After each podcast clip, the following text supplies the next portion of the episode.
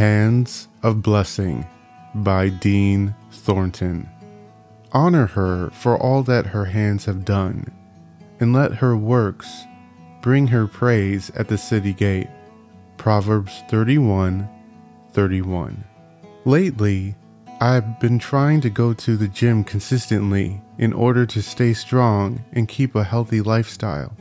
After a month or so, I would come home from the gym and notice my hands would be a little weathered and calloused from lifting weights. For athletes, this is a common occurrence. Calloused hands can be annoying if a callus happens to open up, but if not, they are a daily reminder of the physical work it took to accomplish your goal. Some take pride in having them, while others may try to get rid of them quickly with a good hand moisturizer.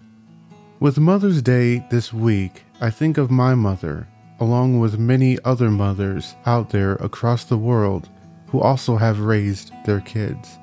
I know I didn't make it easy for my parents growing up at times, and my mother would stick with me through those difficult times.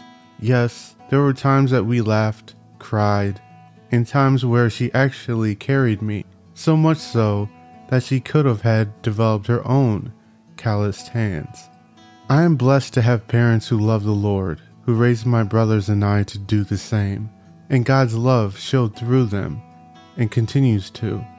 In today's verse, the writer talks about honoring the woman who fears the Lord. My mom has done amazing things for me and still does, and the love she has for me, I feel it in my heart every day that I see her, or through any text or phone call that we exchange.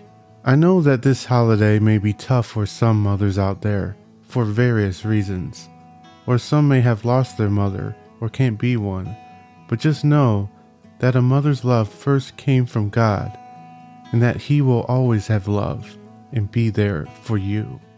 If you like this episode, please go ahead and hit the like or share button and feel free to follow For My King, His Kingdom on Apple Podcasts and Audible.